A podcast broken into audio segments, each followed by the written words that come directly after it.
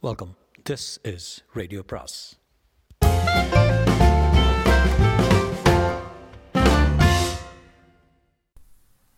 அனைவருக்கும் அன்பு வணக்கம். சு வெங்கடேசனின் வேள்பாரி பாகம் மூன்று அத்தியாயம் ஐம்பத்தி இரண்டு. களை கட்டியது கூத்து. திசையெங்குமிருந்து பரம்பு மலையை நோக்கி அணி அணியாய் மேலேறினர் பாணர்கள்.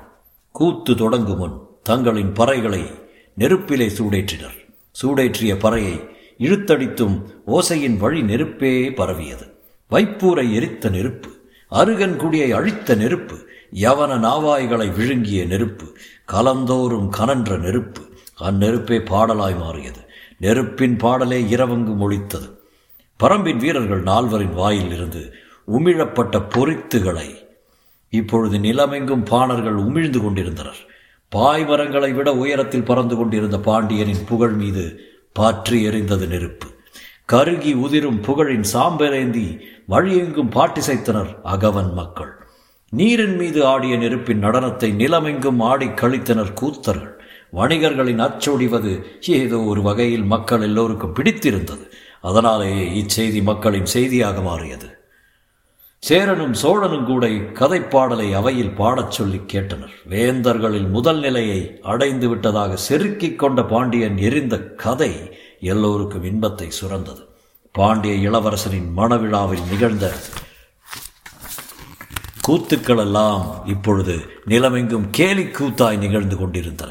செல்வத்தின் கரு நிழலில் கால் மிதித்து ஆடினர் கலைஞர்கள்.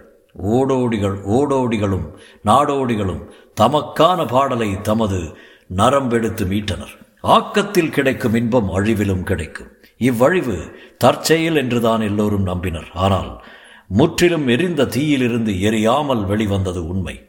இது தற்செயல் அல்ல தாக்குதல் என தெரிய வந்தது. தாக்கியது திரையர் கூட்டம் என்பதை என்பது அறிய வந்தது. உடன் இருந்தது பரம்பு மக்கள் என்பதும் இணைந்து கொண்டது. அவ்வளவு காலமும் பரவிய நெருப்பை பற்றிய கதை இப்பொழுதுதான் நெருப்பாய் பரவத் தொடங்கியது. வேள்பாரியின் சீற்றம் கடல் தொட்டு சிரம் திரும்பியதென தென்பறை முழங்கினர் பாணர்கள். நெருப்பை விட வேகமாக பரவக்கூடியது கதை. நெருப்பை விட அதிகமாக சுடக்கூடியது கதை. நெருப்பு கொண்டும் எரிக்க முடியாதது கதை. எனவே இக்கதை பரவுவதை தடுக்கவோ எரிவதை நிறுத்தவோ சுடுவதை மறைக்கவோ யாராலும் முடியவில்லை. இந்நெருப்பை நீர் கொண்டு அணைக்க முடியாது. ஏனென்றால் இந்நெருப்பே நீரின் மீதுதான் எரியத் தொடங்கியது. கடைசி வரை நீரின் சாட்சியாகவே எரிந்து தணிந்தது. வெஸ்பானியனின் உடலில் படர்ந்த தீயை அணைக்க எவ்வளவு முயன்றும் முடியவில்லை. நதியிலே தள்ளிவிட்டு காப்பாற்றி விடலாம் என நினைத்து நெருப்போடு நீருக்குள் தள்ளினர். அவன் நீரில் விழுந்த சில கணங்களில் தான் எரிந்து கொண்டிருந்த ஹிப்பாலஸின் நாவாய் வெடித்து சரிந்தது. வெஸ்பானியன் எரிந்து மூழ்கினானா மூழ்கி எரிந்தானா என்பது தெரியாமலே போய்விட்டது. எண்ணில் அடங்காத முத்துப்பெட்டிகள் ஏற்றப்பட்ட நாவாய் அது. ஒவ்வொரு வணிகனும் பெரும் மகிழ்வோடு கணக்கிலாத பொருட்களை வாங்கி கலம் நிறைத்து புறப்படும் வேளையில் நெருப்பு நடனம் நிகழ்ந்ததால் கலந்திருந் கலத்தில் இருந்த பொருட்களின் அளவு கணக்கிட முடியாததாக இருந்தது. சந்தை அழிந்த கதையை வழித்தடங்கள் மறக்காமல் எடுத்துச் சென்று விடுகின்றன என்பார்கள். இப்பொழுதும் அதுவே நடந்தது. ஒரு துறைமுகம் முழு முற்றாக அழிந்த கதையை கடல் வழி பயணித்த கலங்கள் எல்லாம் எடுத்துச் சென்றன. நாவாய்கள் ஒதுங்கும் துறைமுகமெங்கும் வைப்பூரின் கரிக்கட்டைகள் கரை ஒதுங்கின கடல் இருக்கும் வரை கதை இருக்கும். பாம்பின் தலையை நசுக்குவதைப் போல் வைகையின் தலையில் இருந்த துறைமுகத்தை நசுக்கி அழித்தான் வேள்பாரி என்ற வரலாறு நிற்கும். வரலாறெங்கும் கேட்டிராத கதையாக இது இருந்ததற்கு காரணம் ஒன்றே ஒன்றுதான். அது உலகம் இதுவரை கேட்டிராத செய்தி.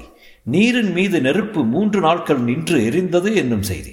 எனவே அது பாணர்களின் கற்பனையை தாண்டிய கருப்பொருளாக இருந்தது. எரிபொருளே கருப்பொருளாக ஆனதால் நிற்காமல் எரிந்தது. சுடும் சொற்கள் பற்றி எரிய எரியும் நெருப்பு சொல்லென சுட்டது. பாடும் ஒவ்வொருவனும் ஒவ்வொரு கதையை பாடுகிறான். உண்மையில் என்னதான் நடந்தது என்பதை அறிய அளவற்ற ஆர்வத்தோடு இருந்தான் பாரி. மழைக்காலம் முடிந்ததும் நிலமெங்கும் இருந்து பாணர்கள் பரம்பிற்கு மலையேறத் தொடங்குவது வழக்கம். இவ்வாண்டும் அப்படி. பரம்பின் தாக்குதலை எழும் அலைகளும் வீசும் காற்றும் எங்கும் பேசிக்கொண்டிருக்க துள்ளி குதித்து மலையேறினர் பாணர்கள். நாள் தவறாமல் எவ்வியூரில் கூத்து நிகழ்ந்தது. கிணை கொண்டு பாடும் கிணையர் கூட்டம்தான் வைப்பூரின் கதையை எவ்வியூருக்கு வந்து முதலில் பாடியது. இத்தாக்குதல் இவ்வளவு பெரிதாக நிகழ்ந்துள்ளது என்பதை பாரி உள்ளிட்ட அனைவரும் அன்றுதான் அறிந்தார்கள். கிணையர் குலத்து கிழவன் தான் வைப்பூரின் பெருமையை சங்கூதும் குரலில் இழுத்து பாடினான். வைகையின் வாய்முகப் பகுதி கடலை முத்தமிட்டு முத்தமிட்டு பின்வாங்கும் அதன் அழகு கலங்கள் வந்து நிற்கும் வரிசையை ஒருபோதும் சேதப்படுத்தாத காற்று பாண்டியரின் மகுடத்தில் ஒளிரும் பொன்னிற கல் அது என்று அதன் பெருமையை சொல்லி முடித்ததும் இளங்கிணையன் களம் இறங்கினான் அவன் இறங்கியதும் கிணையர் குல ஆடுவன் கூட்டம் உள்ளிறங்கியது. ஆண்களும் பெண்களும் சூழ வலம் வந்தனர். கிணைப்பறையின் ஒலிக்குறிப்பு அவர்களுக்கான நுணுக்கங்களை சொல்லிக் கொண்டிருந்தது. காலம்பன் பாரியின் இடப்புறம் அமர்ந்திருந்தான். ஏதோ ஒரு கூத்தினை பார்க்கிறோம் என்ற எண்ணத்தினால்தான் அவன் அமர்ந்திருந்தான். அந்த கூத்தின் நாயகன் அவன்தான் என்பது தொடக்கத்தில் புலப்படவில்லை. நெருப்பின் அகன்ற வாய் கலங்களை மென்று தின்றபொழுது பல்லக்குள் சிக்கிக்கொண்ட பாய்மரத்தினை ஒடித்து உள்ளே தள்ளினான் காலம்பன் என்றான் கிணையன். கேட்டுக்கொண்டிருந்த காலம்பன் அதிர்ந்து உட்கார்ந்தான். கூட்டம் எழுப்பிய உற்சாக ஒலி விண்ணை தொட்டது. தாங்கள் பாடும் கதையின் நாயகன் தங்களின் கண் முன்னால் உட்கார்ந்திருக்கிறான் என்பது கிணையர்களுக்கு தெரியாது.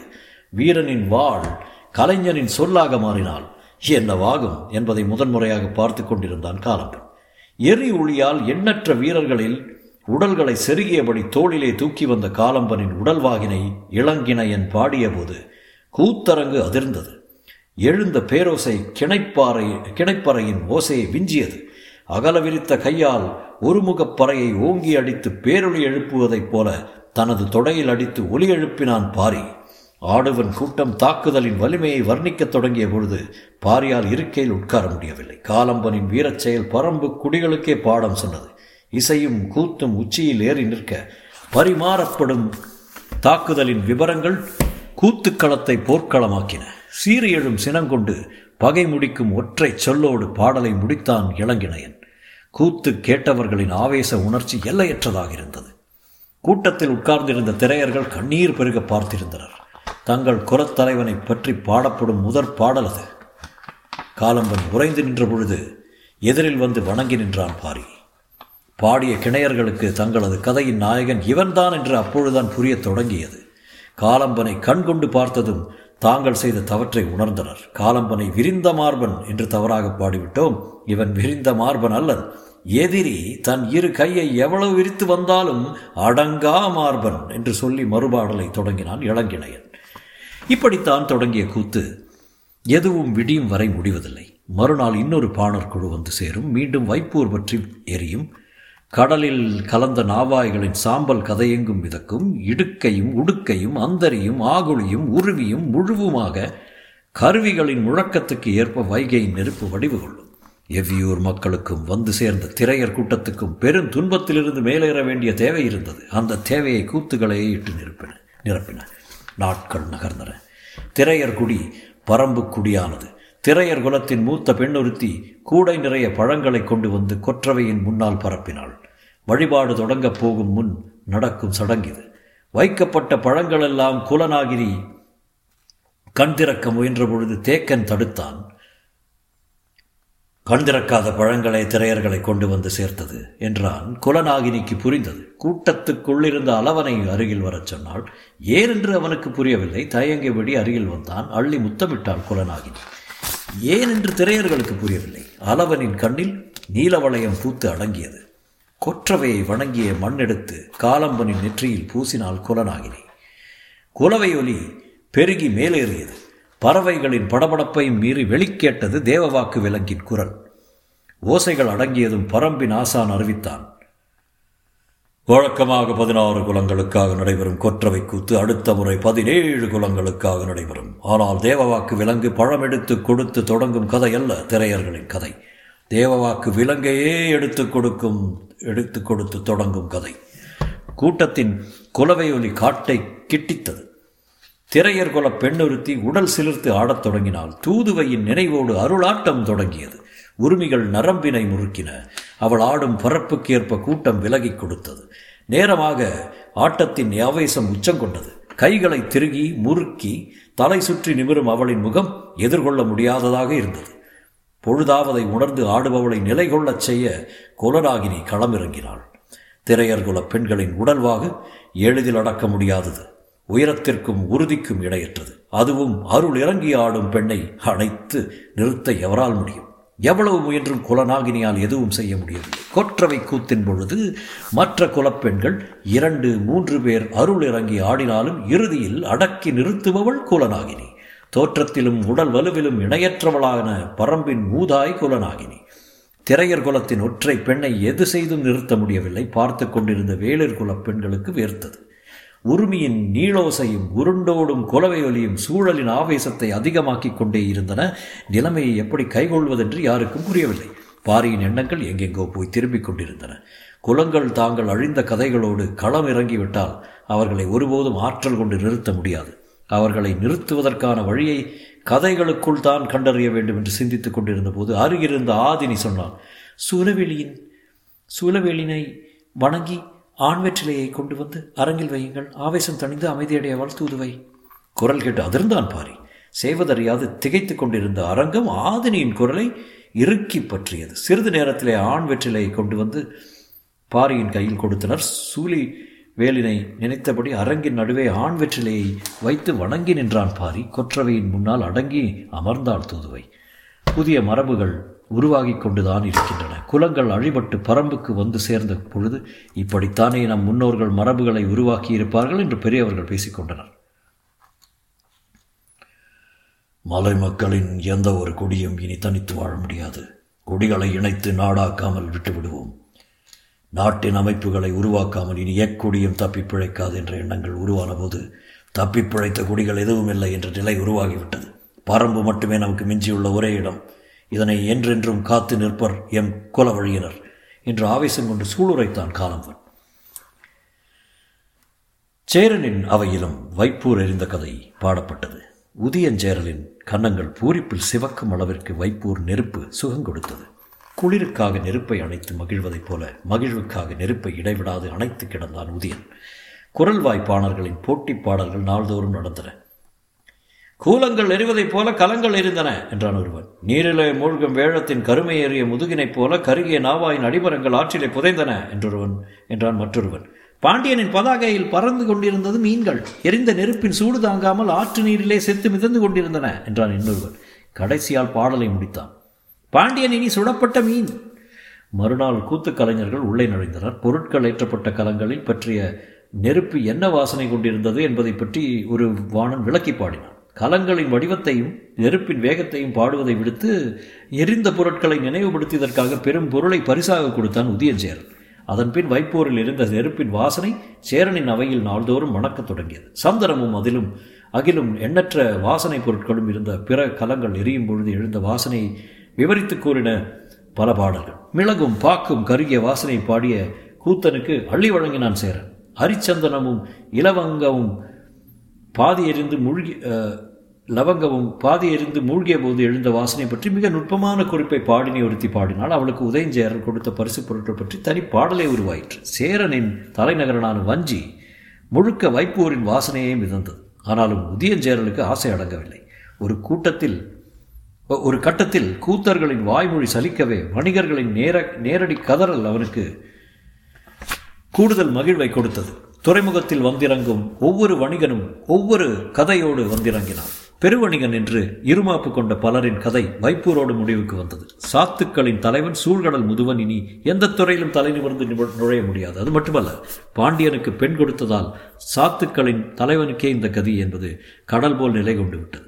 அழிந்த நாவாய்களுக்கும் கலங்களுக்கும் உரிமையாளர்கள் இழப்பை பற்றி தொடர்ந்து சொல்லிக் கொண்டிருந்தனர். ஒவ்வொருவருக்கும் ஏற்பட்ட இழப்பு அளவிட முடியாததாக இருந்தது. எல்லாம் அழிந்தது என்று பல வணிகர்கள் கதறியபடி கடலுக்குள் சென்றனர். ஒவ்வொருவரின் கதையையும் கேட்டு உள்ளுக்குள் மகிழ்வோடு அரண்மனை திரும்பினான் உதயஞ்சேரன். துறைமுகம் வந்திறங்கிய வணிகர்கள் எல்லோரும் அழிந்த கதையைத்தான் சொன்னார்கள். யவனக் கப்பலில் பயணம் செய்த மொழிபெயர்ப்பாளன் ஒருவன் அழிந்த கதையை மட்டுமல்லாமல் அழித்தவர்களின் கதையும் சேர்த்து சொன்னான். அவன் இப்பாலசின் நாவாயில் பணியாற்றியவன். பாண்டிய மன்னனின் பரிசாக முசுகுந்தர் கொடுத்த புதிய அடிமைகளை கப்பலின் மேல்தளத்தில் ஏற்றியதிலிருந்து அவன் கதையை தொடங்கினான். நடந்தவை எல்லாவற்றையும் சொல்லி முடித்தான். கதை கேட்ட உதயஞ்சேரலின் செவிகளில் பொறித்துகளை உமிழ்ந்தவன் அவன்தான். வாய் வளர்ந்து கேட்டு மகிழ்ந்த உதயஞ்சேரல் வாய் மூடி அமைதியானான். பாரிதான் இவ்வளவையும் செய்தான் என்பதை அவனால் நம்பவே முடியவில்லை. அதன்பின் உதயஞ்சேரல் யாரிடமும் கதை கேட்கவே இல்லை. ஆனாலும் அதுவரை அவன் கேட்ட கதைகள் எல்லாம் அவனை விடவில்லை. வைப்பூரில் இருந்த நெருப்பின் சூடு வஞ்சி மாநகருக்கும் பரவியது. நெருப்பு சுடத் தொடங்கியது. பரம்பு மலை இருக்கும் இடத்துக்கும் வைப்பூர் இருக்கும் இடத்துக்கும் எந்த தொடர்பும் இல்லை. நிலப்பரப்பால் தொடர்பே ஏற்படுத்திக் கொள்ள முடியாத பகுதியையே முற்றிலும் அழித்துள்ளான் வேள்பாரி. அதுவும் சின்னஞ்சிறு படையை மட்டுமே அனுப்பி நாள்தோறும் சேரன் கேட்ட கதைகள் புதிய புதிய சான்றுகளை அவனுக்கு இருந்தே எடுத்துக் கொடுத்து கொண்டிருந்தன. ஒரு கட்டத்தில் தனக்குத்தானே எரியத் தொடங்கினான். பதற்றம் கூடியது. பரம்பு மலை நோக்கி பாதையை உருவாக்கும் திட்டம் ஏறக்குறைய முடியும் தருவாயில் உள்ளது. ஒன்றிரண்டு அல்ல பல முனைகளிலிருந்தும் அடற்காட்டை கிழித்து சேர வீரர்கள் உள் நுழைந்துள்ளனர். ஏற்கனவே வகுத்த திட்டப்படி படைகள் புறப்பட வேண்டிய நாள் மிக அருகில் இருக்கிறது. ஆனால் படுக்கையில் கிடந்த உதயஞ்சேரலின் உடற்சூடு அளவிட முடியாததாக இருந்தது. கதை கேட்டு மகிழ்ந்தபடி இருந்தான் செங்கனச் சோழன். திருமணம் முடிக்கும் முன்பே சோழ பேரரசனாக பட்டம் சூட்டப்பட்டவன். தந்தை சோழவேழன் மகரின் மீது அளவு கடந்த நம்பிக்கையோடு இருந்தார் முதலில் செங்கன சோழனுக்குத்தான் பொற்சுவையை பெண் கேட்டனர். எல்லாம் நல்லபடியாக முடியும் என்று சோழவேழன் நம்பியிருந்த போதுதான் குலசேகர பாண்டியன் முத்துக்களை உருட்டிவிட்டு விளையாடத் தொடங்கினான். சூழ்கடல் முதுவனின் சொற்கள் உருளும் முத்துக்களை மிதித்து சரிவு கண்டது. மன ஒப்பந்தம் பாண்டியர்களோடு என்று ஆனது உள்ளுக்குள் அவமானத்தை உணர்ந்தபடி இருந்த சோழவேழன் அதனை வெளிக்காட்டிக் கொள்ளவில்லை. இயல்பிலேயே தங்களை விட சேரர்களும் பாண்டியர்களுக்கும் வலிமையோடு இருக்கின்றனர் என்று அவருக்கு தெரியும். அந்த வலிமைக்கு தலையாய காரணமும் வணிகமும் இருந்தது. எனவேதான் வணிகர் குலம் நோக்கி அவன் பெண் பார்க்கத் தொடங்கினான். ஆனால் நிலைமை கைமீறி போய்விட்டது. திருமணச் செய்தி வந்து கொண்டே இருந்தது. அவமானங்களை கடக்க பெரும்பாடுபட வேண்டியிருந்தது. மாதக்கணக்கிற்பட்ட அவமானத்தை வந்து சேர்ந்த ஒற்றை செய்தி துடைத்தெறிந்தது. நினைத்து நினைத்து மகிழ்ந்தான். ஒரு துறைமுகமே அழிந்ததா? மீண்டும் மீண்டும் கேட்டான். கேட்டு கேட்டு மகிழ்ந்தான். தந்தையின் அறைக்குள் நுழைந்தான் செங்கனச் சோழன். உடன் இருந்தவர்கள் விலகி வெளியேறினர். மகிழ்ந்து கிடக்கும் தந்தையை பார்த்து மகன் கேட்டான். பாண்டியன் எரிந்ததற்கே இவ்வளவு மகிழ்கிறாயே. பரம்பு எரிந்தால் எவ்வளவு மகிழ்வாய்? அதிர்ந்தான் சோழவேழன். மகனின் ஆற்றல் அவனுக்கு நன்கு தெரியும். அதனால் தான் இவ்வளவு இளம் வயதில் முடிசூட்ட வேண்டுமா? என்று பலரும் தயக்கம் காட்டிய பொழுதும் துணிந்து செங்கனனுக்கு பட்டம் சூட்டினான். அதிர்ச்சியில் இருந்து மீளாமலே கேட்டான் சோழவேழன். முடியுமா மகனே? இதுநாள் வரை இவ்வினாவிற்கு விடையின்றி இருந்தேன். இப்பொழுது அதனை அறிந்து விட்டேன் எப்படி? நம்மையோ நமது முயற்சியையோ இதுவரை பாரி அறியவில்லை. இனிமேல் அவன் அறியப் போவதே இல்லை. ஏனென்றால் அவனது முழு கவனமும் திசை திரும்பிவிட்டது. அவன் சொல்ல வருவதை உற்று கவனித்துக் கொண்டிருந்தான் சோழவேழன். ஏற்கனவே அவமானப்பட்டு நிற்கும் சேரனும் புதிய அவமானத்தோடு நிற்கும் பாண்டியனும் இப்பொழுது ஒன்றிணைவார்கள். பரம்பின் கீழ்த்திசையிலிருந்தும் மேற்றிசையிலிருந்தும் இவர்களின் படை நகரும். இரு பெரும் பேரரசுகளின் தாக்குதலை முழு மூச்சோடு எதிர்த்து வலிமையோடு போர் புரிவான் பாரி. சொல்லி நிறுத்தினான் செங்கனச்சோழன் கண்ணிமைக்காமல் அவனையே பார்த்து கொண்டிருந்தான் சோழவேழன். தலை திரும்பி கருவிழியை உருட்டியபடி சொன்னான். ஆளரவமற்று கிடக்கும் பரம்பின் வடதிசை மலைகளுக்கிடையே நம் படைகள் நகரும். ஓசை அவன் உணரப்போவதே இல்லை.